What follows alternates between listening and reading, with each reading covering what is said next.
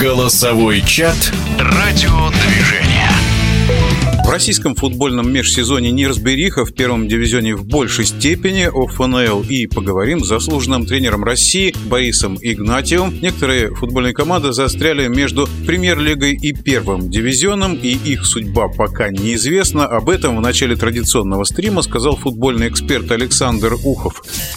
Дело в том, что факел, по честное слово губернатора, заявлен в РПЛ. Но будет ли он там играть, еще неизвестно, потому что стадион прекрасный, футбольный, области Воронежской с историческими футбольными командами, начиная от труда, заканчивая факелом, стадион бывший профсоюзов, не буду перечислять всего, но самое главное, там нет того, что называется электронной проверкой при входе на стадион. А стоит она недешево. Вот этого нет. А ведь никто еще не отменял и Fan ID, а Fan ID – это электронная проверка. Вот ее за это время установить невозможно. То возвращается факел, будем называть это ФНЛ, возвращается ФНЛ. Что тогда? Уфа поднимается в РПЛ. Том и Долгопрудный не получили лицензии. Но если 20 команд играет, значит, вайлдкарт остается у кого? У Ротора остается, у КамАЗа остается. А они готовы к тому, чтобы играть в ФНЛ? В общем, одни вопросы и самое поразительное, самое поразительное, что на эти вопросы, если середины июля старт, нет ответов.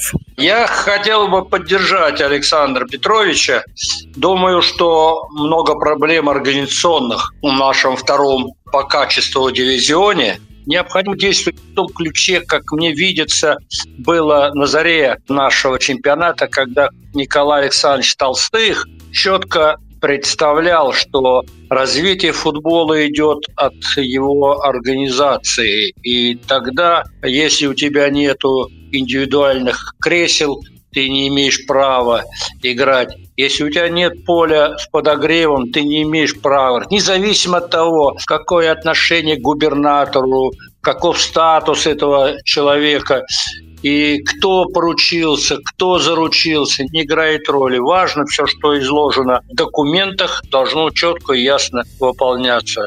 А если говорить об игре, то знаете, на мой взгляд, последние два-три сезона ФНЛ выдает очень интересные команды. Например, самую красивую, веселую, неожиданную игру показывала Алания из Владикавказа. К сожалению, Гогнев не будет продолжать работу во Владикавказе. Но как играли владикавказцы, просто болельщикам было интересно смотреть. Одни эти хороводы при угловых, штрафные, которые они пробивали, все бегут в штрафную, вдруг останавливаются назад. В общем, футбол был очень и очень веселый. Енисей, совсем, можно сказать, неизвестным тренером, но Борис Петрович-то, наверное, его знает Гаранин, он из э, московского «Динамо», потом в Твери работал, создал очень неплохую команду. И посмотрите, каких результатов достигли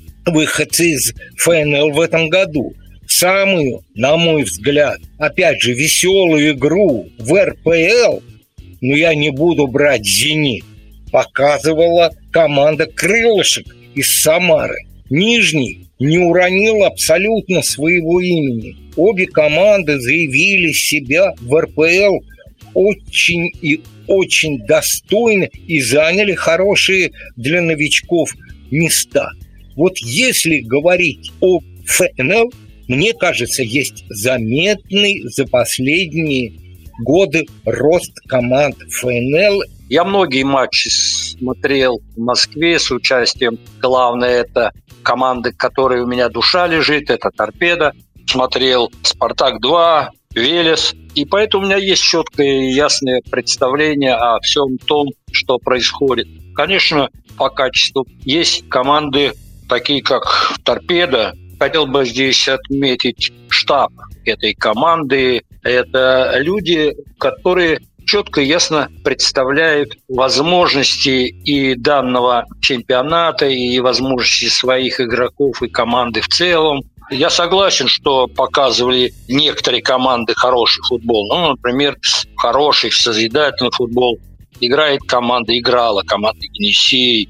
Особо отметил бы и Аланию. Ну и при этом большая группа команд ну, просто проживает здесь э, жизнь. В некоторых командах играет по 16 человек, кому за 30. Я не понимаю, для чего такие команды и почему этот процесс неуправляемый. Но в целом не все команды выдержали вот тот тест на готовность в кубковых играх. Вот. Поэтому, конечно, хотелось бы и изменить структуру проведения данного чемпионата. А самое главное, этот чемпионат, как и ФНЛ-2, должны служить подготовке футболистов. И здесь должны быть недельный цикл от воскресенья до воскресенья, от, от субботы до субботу должен заполняться тренировочной работой для того, чтобы футболисты росли. А когда многие команды находятся только в дороге, в принципе, было бы, было бы наверное, правильно продумать э, календарь, учитывая те самые тренировочные циклы, которые крайне важны для того, чтобы футболист рос и эти команды, которые попадут в высший дивизион, они бы составляли по-настоящему конкуренцию. Любопытно, что в этом году в РПЛ вышли команды, которые не являются лидерами по бюджету. И вот это тоже радует. Вот, например, самый большой бюджет был у Оренбурга. Второе, третье место было у Балтики и Акрона. Акрон, который всеми своими фибрами души я поддерживаю, как и Велес и другие команды, ну и, конечно, Торпеда, которые частные клубы, которые ни копейки не берут у своих городов, областей и в целом страны. Живут на деньги частного владельца, скажем так. А факел, торпеда, Алания, нефтехимик вот они занимали по бюджету с 4 по 6 место.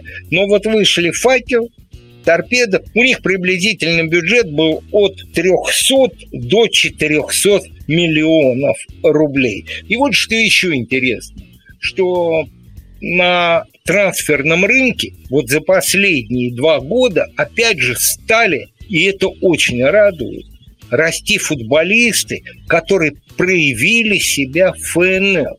К чему это? К тому, что все-таки деньги решают в футболе далеко не все. Конечно, они очень важны, но на первом месте всегда идет составляющая тренерская, игротская, потом структурные стадионы и все остальное. Но без тренеров, без игроков нечего футбольной команде претендовать на самые высокие места. Мнение футбольного эксперта, первого вице-президента Федерации спортивных журналистов России Александра Ухова отдельное спасибо за участие в стриме в прошлом главному тренеру сборной России Борису Игнатьеву. Голосовой чат «Радио 2».